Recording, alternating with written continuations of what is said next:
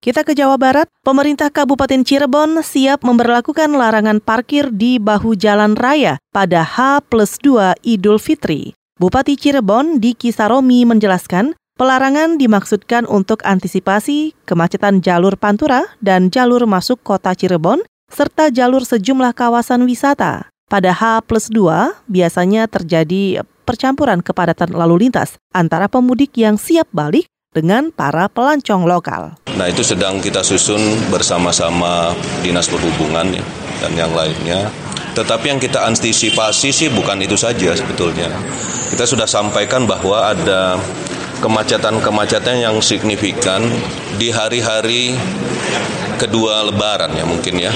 Jadi hari setelah Lebaran, yaitu bercampurnya kegiatan dengan wisata. Bupati Cirebon, Jawa Barat, Diki Saromi juga menuturkan masih mencari lokasi kantong-kantong parkir kendaraan di seputaran kawasan wisata Batik Trusmi hingga sepanjang jalur Tufaref di batas kota.